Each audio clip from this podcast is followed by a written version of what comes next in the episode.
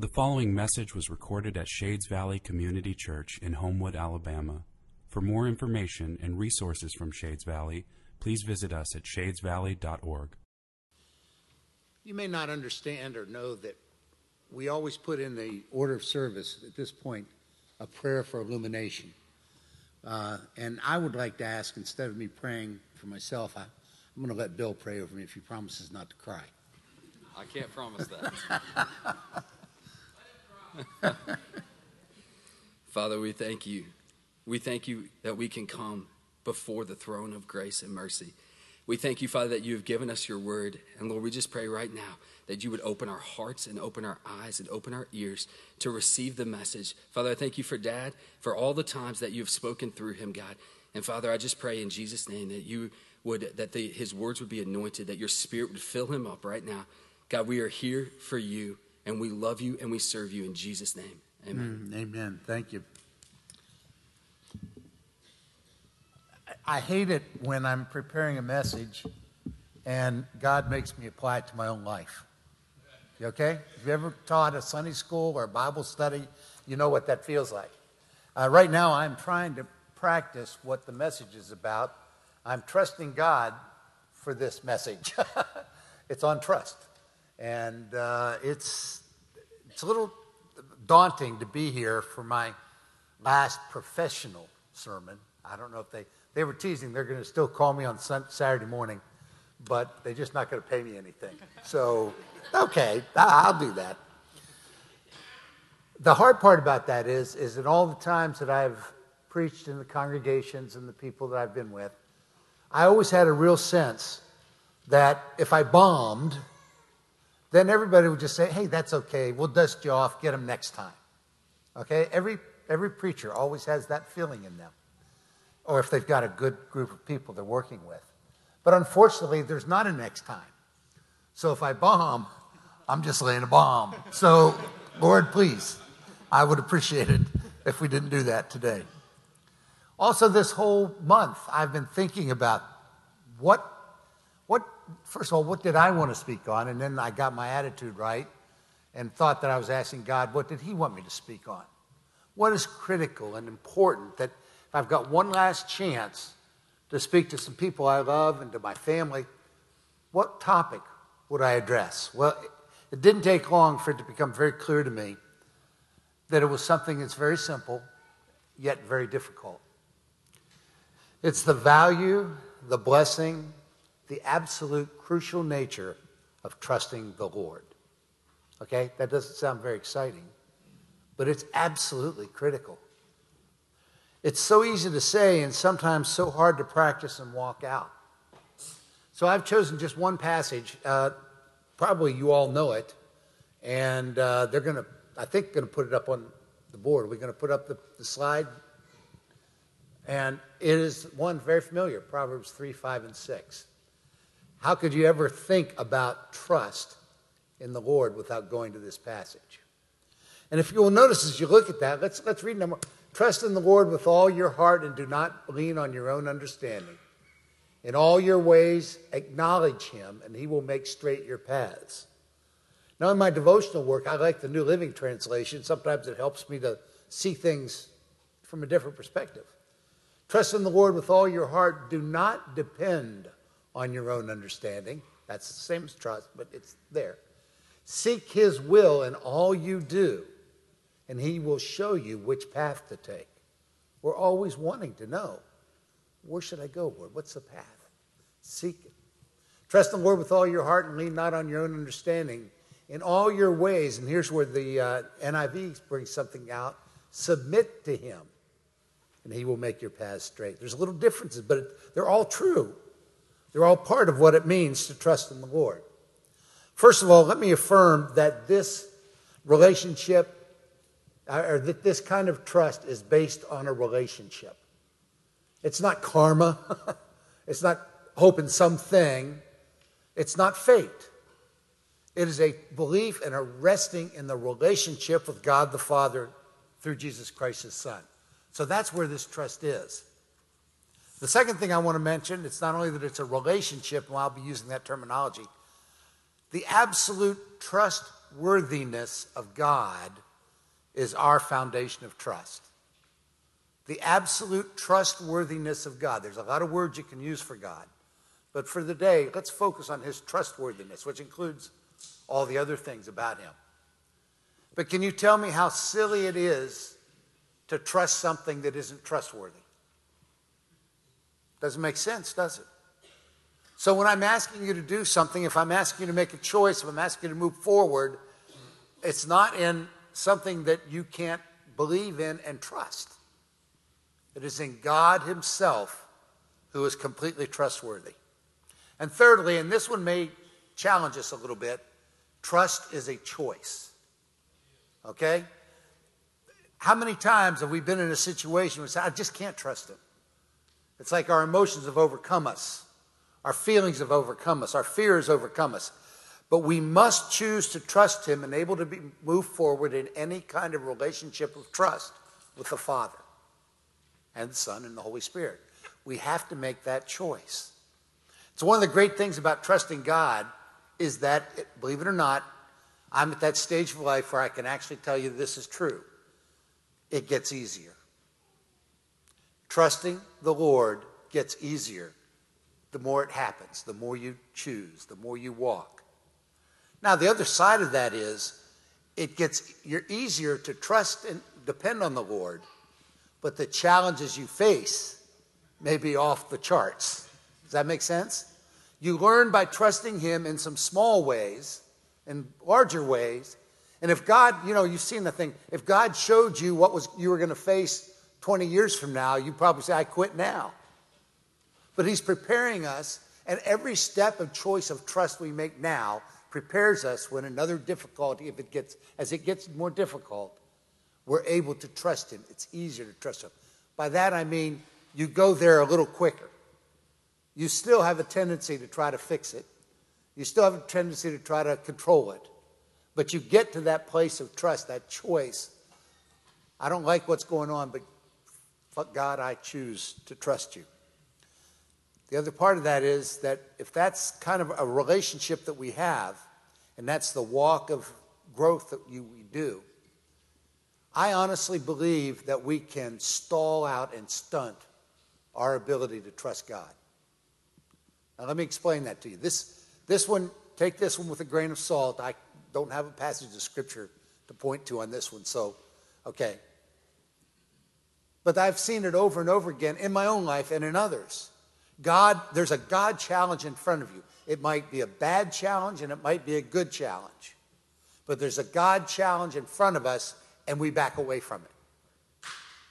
We're afraid to take it, or it just overwhelms us, and we don't take that step of trust. Once we are there in that place, then we're not going to be able to trust God anymore. We can go back to the ways we trusted him before that, the little baby trust, but you're not going to grow into a full, mature adult trust if he gives something before us. Now, that doesn't mean, hey, if he's done that and you're going, oh, man, my life is lost now. Man, that's the thing about God. His grace allows us, I always go back and get on the right path. It's never too late. Hey, even for me. So that's kind of the fun part about this relationship of trust that we have. Consider for a moment that this relationship is something that not only we desire, but God desires it with us. It's not something, he's not reaching out. I don't want to take away or let us think, oh, this is just a man thing. It begins with God. It ends with God. It's our response to God. Even the choosing to trust him comes from the Spirit of God alive in us. We wouldn't be able to do that. Take, for instance, I was just thinking of an example of this.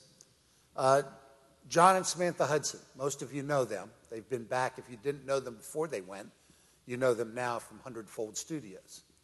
I remember back, they were part of our congregation. I remember the decision and the process that they went through to choose to give up his architectural practice, to give up his professional success, to give up the families and for Samantha the financial security that all that rests in, and say, we're going to leave. We're going to go to a foreign nation called Montana. And when we're going to go, we are now going to have to trust God for things that we had under control. Does that make sense? So they're going out and they don't know for sure what's going to happen. It could have failed. But instead, what we have is a situation where there is a vibrant ministry training other architects, and there are beautiful places of God in places around the world that would never have been there without 100-fold. So what does that give them? That gives them the opportunity and the right to come back and talk to us. You know, it's funny when you watch somebody take a step of trust and you see, oh, man, God's not only worked in their life, but they are glad they made that step. Then they can come back and encourage us to take that risk, to take that step that he may be calling us to do. I'm not necessarily saying overseas missions or whatever. It could be as, I don't want to call it small, but you may have a very unlovely neighbor. And God is saying to you, I want you to reach out and love them. And you're going, nah. God, you just don't know them. But step out. And they can say that. And so I look at those kinds of stories, and it just encourages my choice, my trust. It makes it easier for me to trust God when I watch you do it. And that's where the body comes together. Bill read a passage that I want to read again because, again, this is the absolute foundation of what I'm asking us to do today, the choice to enter and go deeper in a relationship of trust with the Father. Praise God, I will give thanks to the Lord with my whole heart. Does that sound familiar? I will give thanks to God with my whole heart, just like this verse says. In the company of the upright, in the congregation, great are the works of the Lord, studied by all who delight in them. Full of splendor and majesty is his work, and his righteousness endures forever. Okay, as we continue on, this is the God who is giving us the opportunity to trust him. This is who he is. This is where his trustworthiness comes from. He has caused his wondrous works to be remembered. The Lord is gracious and merciful. He provides food for those who fear him. He remembers his covenant forever. He has shown his people the power of his works in giving them the inheritance of the nations. The works of his hand are faithful and just. All his precepts are trustworthy. They are established forever and ever, to be performed by God with faithfulness and uprightness. So I think that he has every right to say to us, trust in him with all our hearts, because he is trustworthy. Just a couple of things as we walk through this verse here, where it says, trust in the Lord with all your heart. Do you notice that that's not a suggestion? Proverbs doesn't do it a lot, but this is a directive, okay? The father is saying to his son, look, if you're going to be wise, if you're going to have anything in life, if you're not going to be foolish, then you must trust in the Lord with all your heart. That affirms to me the fact that this is a choice. It's one we can choose. And it's not just once in our lifetime, is it? You can't just say, okay, Lord, I'm going to trust you, and it works for the rest of my life. It's like, uh-oh, tomorrow's coming. I got a whole new set of issues that I have to choose to trust you about. It also affirms that trust begins with our hearts. And, you know, if Christ has come into our heart through faith, and that risen, resurrected Christ is in us, then we should have hearts that want to trust the Father. Who trusted the Father more than Jesus? Look at everything he ever did or said. It was done in complete, 100, total abandonment, whole heart trust in the Father. So when it comes, do we have a heart that even wants to trust the Father? We're not going to get to where Jesus' perfect trust, but we can sure walk. I call that we can move the needle up, all right? You go from the self-choice to God choice, and we can move the needle up a little bit, a little bit, a little bit. When it says to trust him with all our hearts, I take that to mean with everything that's of any value to us. So does that mean I have to trust him with my grandchildren? Okay, God, if I have to. But I've got to get there. It was hard enough trusting him for my children, still trusting him for my children. What about your job?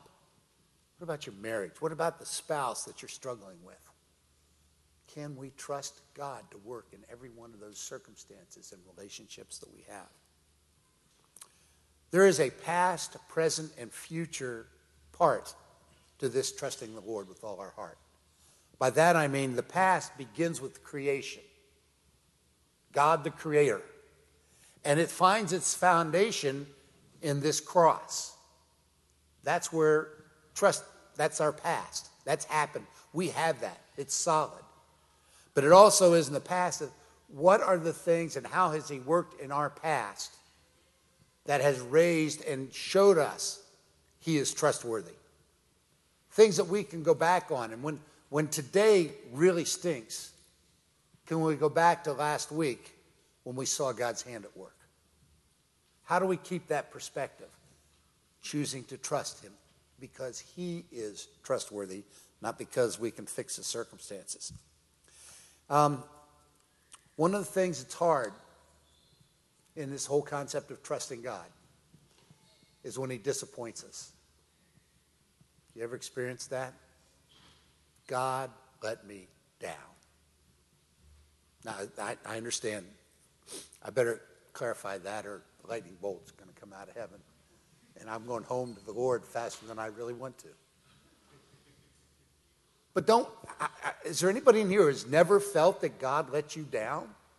Something's gone on, something's happened, whether a loss of job or whatever, and you're disappointed, and you know that God's in charge of everything, so anything bad happens, it's his fault.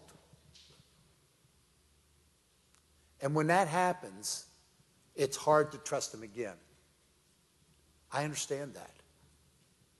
But that's also that growth in the strength and the muscle of trust. It's like the harder it is to trust him, the stronger you're going to be in that trust. You will grow in that. And you can't let a disappointment that God has let you down stop you, stall you, stunt you from being able to grow in that trust. And it has to be a choice. It's got to start with a choice for the cross, a choice for what he did on the cross, a choice for the way he's changed and worked in our lives. I can face this. I can face tomorrow, even though I am disappointed with today. Now, in the present, I want to say something that, you know, we shared the peace of Christ with one another, and there is this incredible peace that passes all understanding that can come upon us. But I want to tell you right up front that trusting in the Lord is the foundation for our peace. How can you find peace if you can't trust God? We're going to be anxious. We're going to be nervous about it because we keep thinking we have to fix it. We haven't fully trusted God. So the more we trust God, the more we experience the peace of Christ. And that's an incredible, we all have experienced it. I would like to wish somehow I could walk every day, all day, in that peace.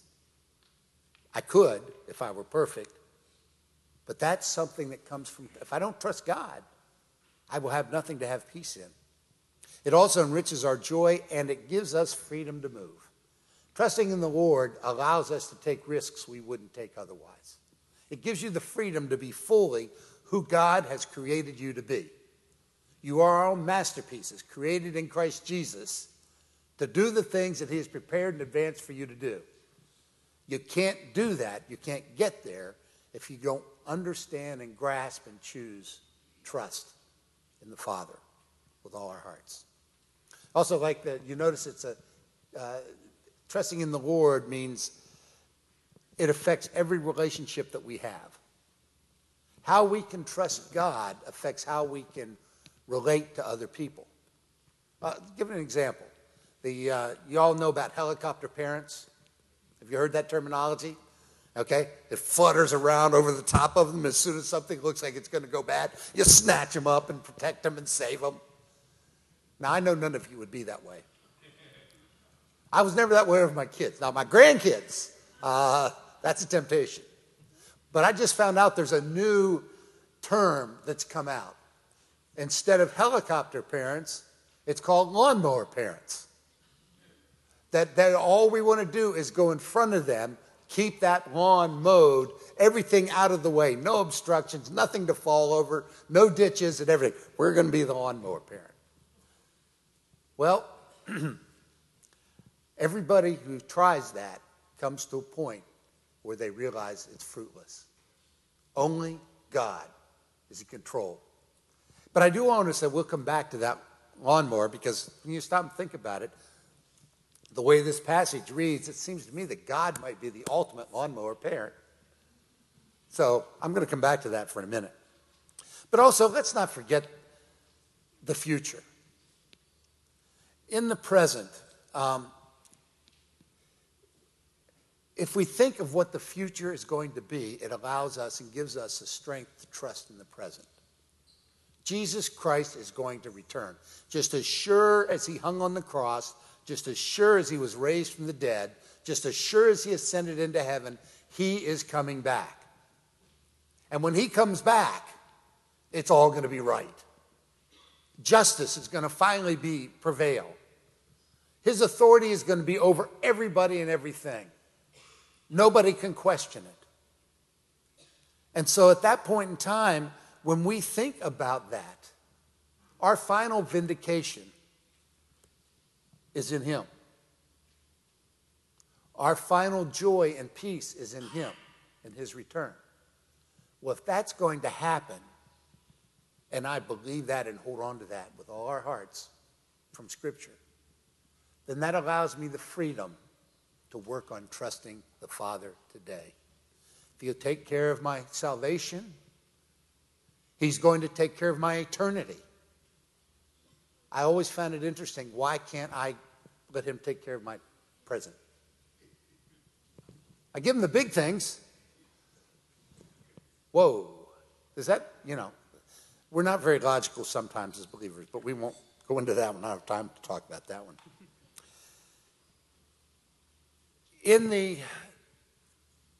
Came across a passage in Jeremiah that I want to read to you, because this sense of this present, this future trust, if we're going to look at how this is going to affect our lives, Jeremiah 17:7-8 says, "Blessed is the man who trusts in the Lord, whose trust is in the Lord.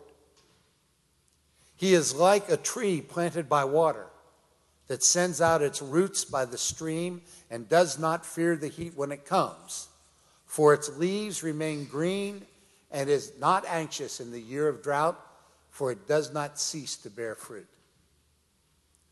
Trusting God now prepares us for the future. I can promise you, okay, if you haven't had a drought in your life in the last few months, you got one coming. If you don't have a time when you feel dry, it's coming. But when we put our trust totally in the Lord, and we grow in that trust, then it makes it easier for us to see the drought, and we can still stay green even when the drought comes. Next part of the passage says, "In all your ways, acknowledge him." I thought about that, in all our ways. Whoa, that covers a lot of territory. Our thoughts, our actions, scarily even our emotions.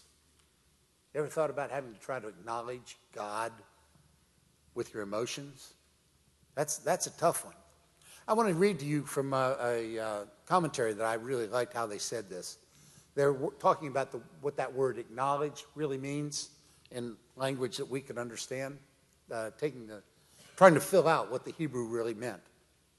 It is quite simply to know, which contains not only the idea of acknowledging him, but the much richer content of being aware of and having fellowship with him.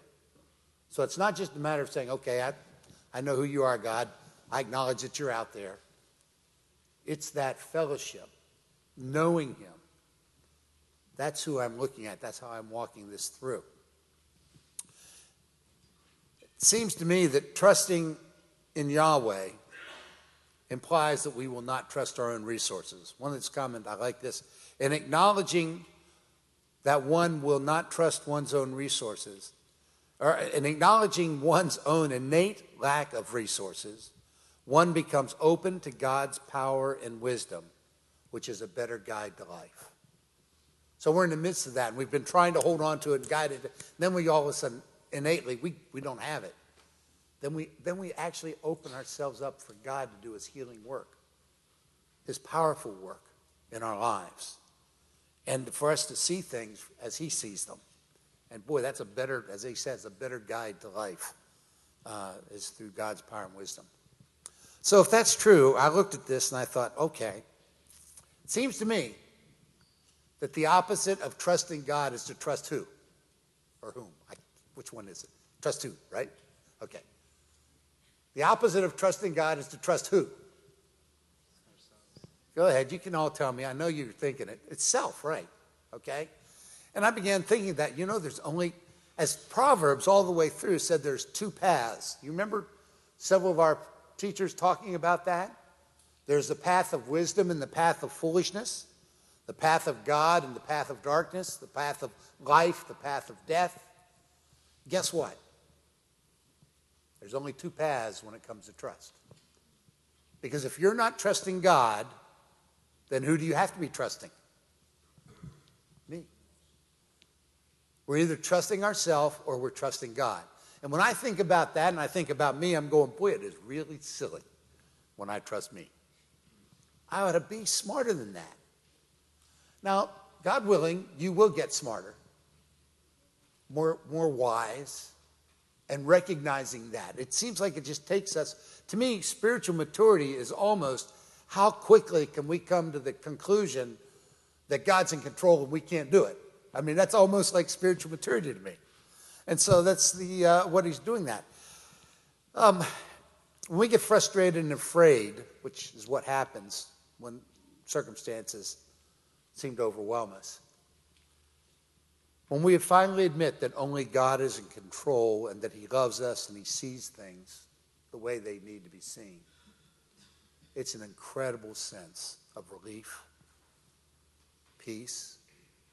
You know what it feels like when you know you've been struggling with an issue and God's been talking to you and you don't want to give it up and you don't want to trust him, and then finally you say, I give up, God. And then all of a sudden it's that sense of peace that the Spirit of God comes upon us. And I'm glad he never says, I told you so. But there's part of me that thinks, it took you long enough, Ed. But isn't that what we want, is that closeness with him? I'm going to interject a little bit about my own personal journey here, seeing as how it's my last preaching professionally and my last shot at it. Oh, I will tell you, just one more time to get a shot at him. Bill, when I asked him to read Scripture, he said to me yesterday, oh, goody, it's my chance to get back for that hundreds of times you've embarrassed me. I'm going to get you. So thank you for not getting me today.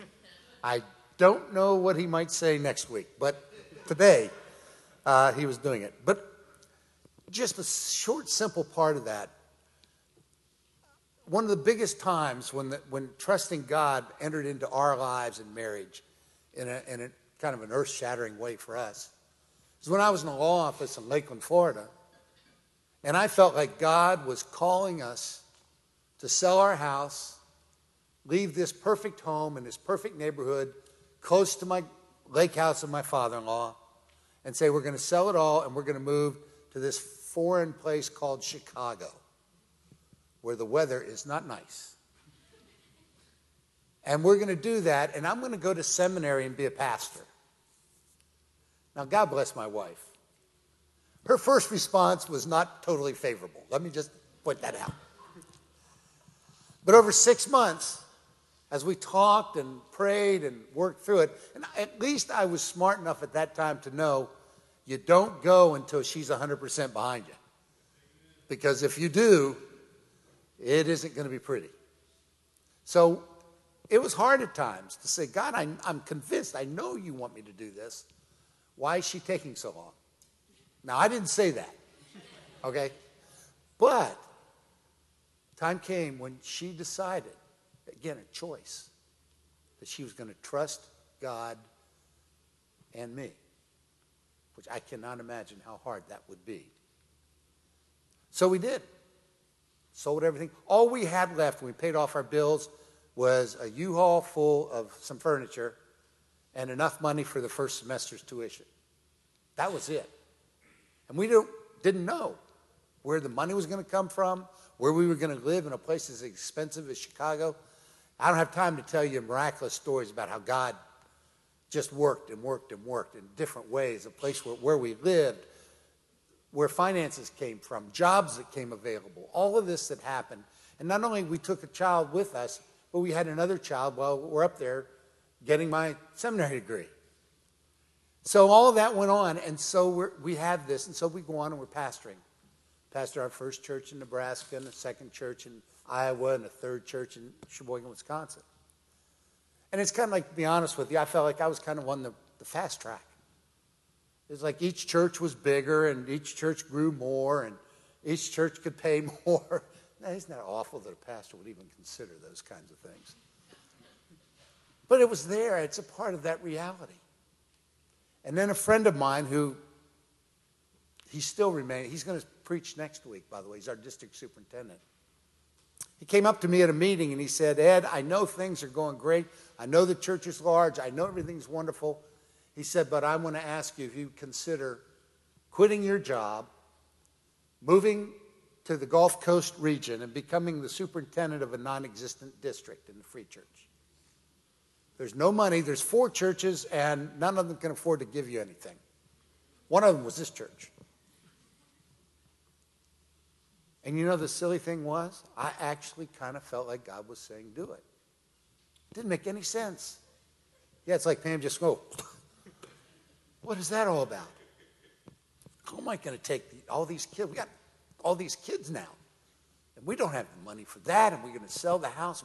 It was just crazy. But I went around and talked to some people, and it was funny, my guys, that, you know, it'd be like talking to Jonathan or Brad or men like that. And they'd look at me, they'd shake their head. This was every one of them. It doesn't make any sense, Ed, but it seems like that's what God's calling you to do. Of course, Pam said, thanks a lot, guys. That was 10 times scarier than leaving Lakeland and going to seminary. But she was able to do it in a quarter of the time, saying, yes, we're going to do it. I don't know how anybody could do that. Any wife could do that.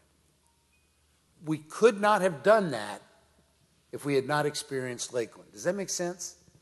There is no way, if God had not proven himself trustworthy, that we could have done something crazy like that. Now, the interesting thing is as we've come down here, and you could say, oh, that's a wonderful story, and not everybody's story works out that way. But I will tell you what I've learned. As God trains us in trusting him, things like those two moves, then when the really hard stuff comes, you're better prepared to trust him quicker. So when you find out of the blue, shock the doctors and everybody, you've got cancer. When you have the doctor at one point in time say, oh, the cancer's back, you're just hammered. But you can move into the sense of, oh, man, God, I can still trust you. But I couldn't have gotten there if he hadn't already grown me in that. Does that make sense? I hope it is, because I don't want anybody to feel guilty or whatever. It's just so wonderful to grow in that ability, that ability. God-given gift of being able to trust him. What's interesting, it got harder. It was one thing to trust God for my cancer. The reality is, if I die, I'm good. I know that sounds, but it was true. Bottom line, I had to go through a bunch of bad stuff. But if I die, I'm good. Pam's the one that is left with the grief.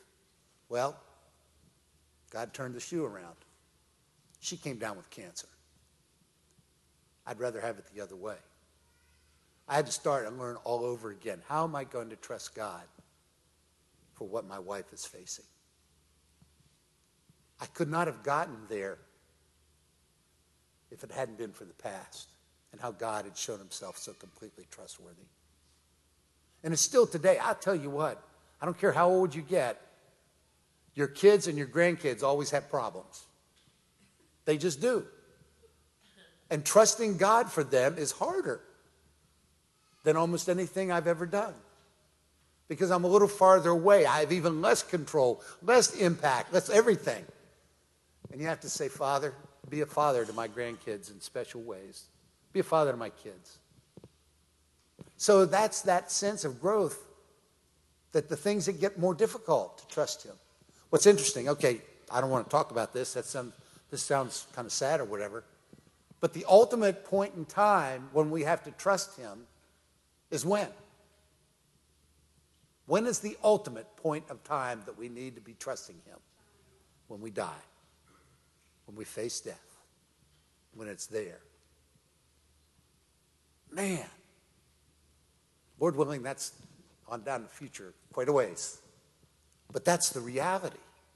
And being able to trust him at those points or those months or whatever it is going to be based on the way he has trained us in trust and the way we've chosen to walk in that relationship of trust.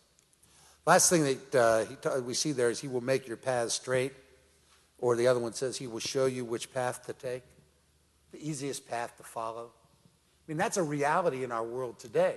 Do we want to know God's will and where he wants us to go? We have to trust him. If we're not in a relationship with trust, we're not going to get any of this other stuff. And that's why I said he's the ultimate lawnmower parent.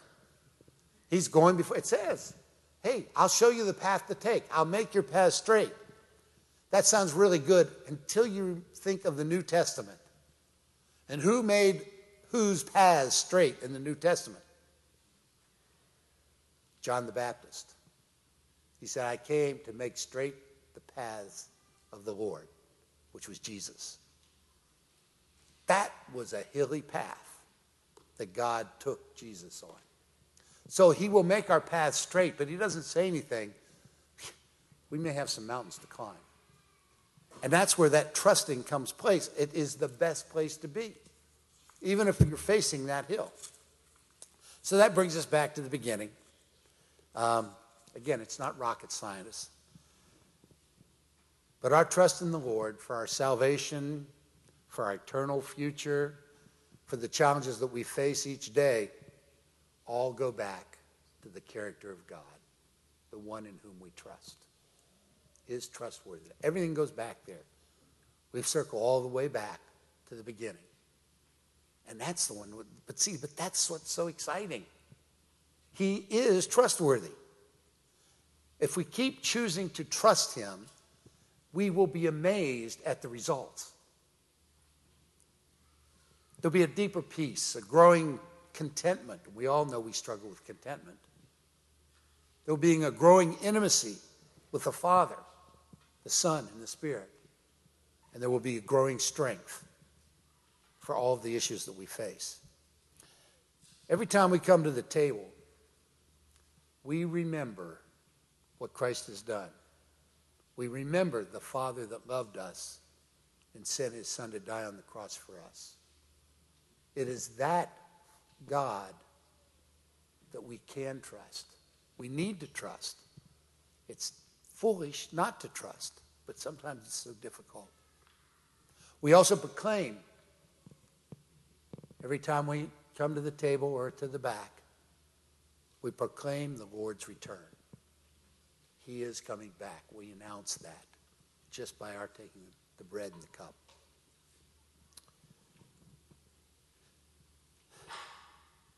This morning, I'd like to invite you. I'd like to invite you to bring those fears, disappointments, anxieties where you're struggling and trusting God. Bring them to the table. Put them at the foot of the cross. There's no better place to put them, and there's no other place that you can put them if you're going to resolve them or live through them. But this is an opportunity to say, okay, I'm choosing to trust the Lord in this point. That doesn't mean I'm never going to struggle the next few days in choosing him.